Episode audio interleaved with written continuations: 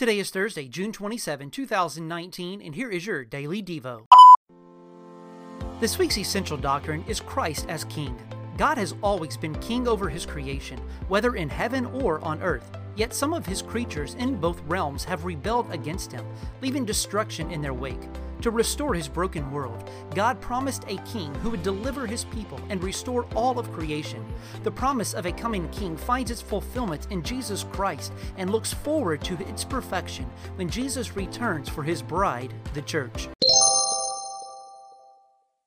Thank you for listening to the Daily Devo. Please send me a comment, like, or share the Daily Devo. It helps others to get the Daily Devo. Also, please connect with us on Facebook at Central Baptist Church, Maysville, Kentucky. This way you can stay up to date on everything going on at Central Baptist.